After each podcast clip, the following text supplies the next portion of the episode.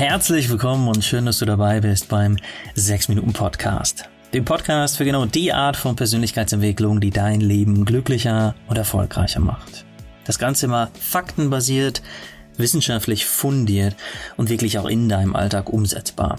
Ich bin Dominik Spenst, ich bin der Autor der 6 Minuten Journals und ja, lass uns keine Zeit verlieren und direkt starten mit den nächsten 6 Minuten. Wusstest du, dass Stadtmenschen schneller gestresst sind als Menschen, die auf dem Land leben? Das zeigt eine Untersuchung des Zentralinstituts für seelische Gesundheit in Mannheim. Bei Stadtmenschen, ich bin übrigens auch einer, leuchtet die Amygdala, die Alarmzentrale des Gehirns, deutlich schneller auf, wenn man sie stresst und unter Druck setzt. Und das liegt unter anderem daran, dass das Gehirn von Stadtmenschen permanent mit Reizen bombardiert wird und dadurch sensibler eingestellt ist. Vielleicht kennst du das, wenn du selbst in der Stadt lebst oder in einer zu Besuch bist. Hier donnert die U-Bahn vorbei, Musik dröhnt von der anderen Straßenseite. Überall hört man Leute sprechen, Autos rauschen vorbei und Menschenmassen schieben sich durch die Straßen. Da kann einem schon beim Aufzählen der Kopf dröhnen und da ist es auch nicht überraschend, dass unser Körper große Teile des Tages in Alarmbereitschaft ist. Aber egal ob Stadtleben oder Landleben, sag mal ehrlich, wie oft hörst du am Tag nichts? Wann ist es bei dir mal so richtig still? Dein Gehirn stammt aus Zeiten, in denen es oft richtig still war, Zeiten voller Lagerfeuer, voller klarer Sternenhimmel und echter Ruhe. Kein Wunder also, dass dein Körper auch extrem von Stille profitiert. Dein Blutdruck wird gesenkt, Stresshormone werden abgebaut und wissenschaftliche Untersuchungen legen nahe, dass ausreichend Stille sogar das Wachstum neuer Gehirnzellen verknüpft, die dich deine Lernerfahrung und deine Emotionen besser verarbeiten lassen. Wenn es still wird und du deine Aufmerksamkeit von den äußeren Umständen abwendest, fängt zudem eine ganz besondere Gruppe von Hirnregionen an zu arbeiten, das sogenannte Ruhestandsnetzwerk. Ist dieses Netzwerk einmal aktiviert, erwachen plötzlich Millionen grauer Zellen aus dem Winterschlaf und dein Gehirn kann Erinnerungen und Emotionen viel besser miteinander verknüpfen. Deshalb kommen dir in diesem Zustand oft wie aus dem Nichts neue Ideen und Erkenntnisse über dich selbst. Stille ist also ein echter Booster für deine Kreativität und für deine Selbstreflexion und nicht umsonst sagt man, in der Stille werden wahrhaft große Dinge geboren. Aber trotzdem haben wir alle irgendwie viel zu wenig davon. Ich kenne zumindest niemanden, der sich oft darüber beschwert, dass es mal wieder viel zu ruhig und still ist. Oder kennst du jemanden, der das macht? Ja, dabei ist es gar nicht so schwer, sich selbst Stille ins Leben zu holen. Und dafür brauchst du kein Schweigeretreat oder ein stilles Wochenende im Kloster. Und damit kommen wir schon zum Herzstück von diesem Podcast, nämlich dem Praxistipp.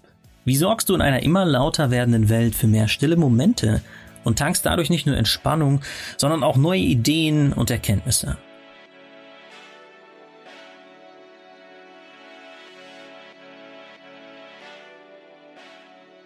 Kurz gesagt, indem du dir klar machst, dass dein Gehirn regelmäßig stille Momente braucht, genauso wie dein Körper Essen und Trinken braucht.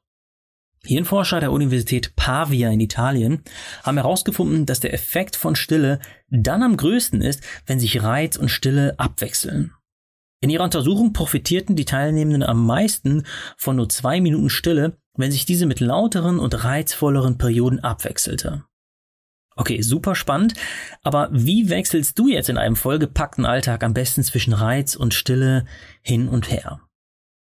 Und dafür habe ich ein paar Ideen für dich.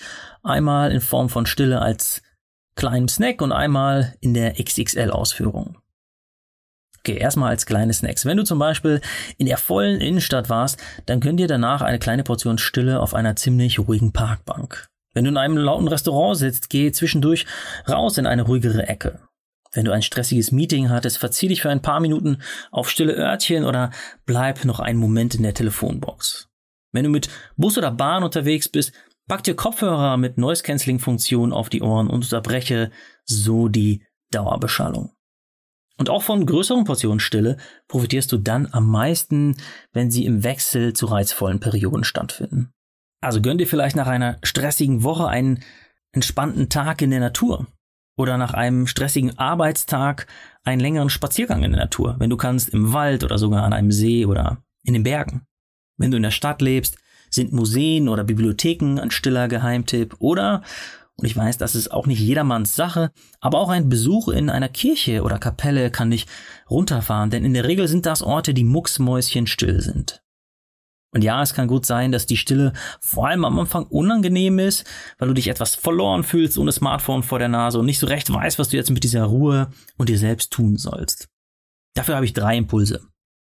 Impuls Nummer eins, frag dich mal, wenn alles um dich herum leise wird, welches Bedürfnis wird dann laut?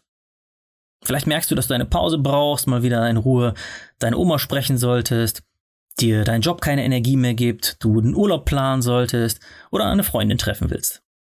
Also nutze den stillen Moment, um dich danach wieder auszurichten. Impuls Nummer zwei, versuche nicht auszuhalten, sondern hinzuhören. Ja, denk an das Ruhestandsnetzwerk. Wenn du deinem Gehirn Stille schenkst, wird ein Netzwerk aktiv, das Probleme löst, neue Ideen bringt und ein super Nährboden für deine Selbstreflexion ist, um so auch deine Gefühle und deine Bedürfnisse besser zu verstehen. Und das Schöne ist, für diesen Modus musst du nichts tun, außer Ruhe zu geben. Natürlich ist es dann an dir, diese Erkenntnisse auch zu nutzen oder umzusetzen. Und Impuls 3, wenn die Impuls 1 und 2 zu viel sind oder du gerade einfach nur entspannen willst, dann tu genau das. Und zwar indem du dir klar machst, dass du in stillen Momenten nichts tun und nichts leisten musst. Du darfst diese Momente einfach genießen. Vielleicht kennst du das aus dem Yoga, das Shavasana, die Totenstellung am Ende jeder Stunde. Man liegt einfach ein paar Minuten auf dem Rücken in Stille, ohne irgendwas tun oder denken zu müssen. Und ja, übe genau das. Üb dir das wirklich zu erlauben, für ein paar Minuten einfach auszusteigen. Ich garantiere dir, die Welt dreht sich danach immer noch genauso weiter, aber im besten Fall bist du entspannter und hast in der Stille neue Impulse und neue Energie gesammelt. Also nochmal kurz zusammengefasst. Stille ist ein echt unterschätztes Bedürfnis. Dein Gehirn und dein Körper brauchen regelmäßig Auszeiten von der Dauerbeschallung, um ihren Job zu machen, dir neue Ideen zu schenken. Wichtiger als die Größe deiner stille Portion ist, dass du überhaupt stille Momente als feste Gewohnheit in deinen Alltag integrierst. Und die sind dann am wirkungsvollsten, wenn du zwischen Reiz und Stille hin und her wechselst. Also lass auf den Trubel Stille folgen und umgekehrt. Ja, egal ob auf dem stillen Örtchen, ob mit Noise-Canceling-Kopfhörern in der Bibliothek oder auf der ruhigen Parkbank deiner Wahl. Und das Wichtigste, es gibt in diesen Momenten wirklich nichts zu tun und nichts zu leisten. Ja, das war der 6 Minuten Podcast für heute. Wenn du mal eins probierst, doch direkt mal aus nach diesem 6 Minuten Input.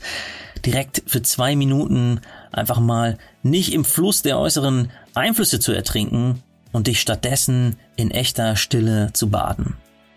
In diesem Sinne, danke an dich und bis nächsten Mittwoch, wenn es wieder heißt, hör dich glücklich.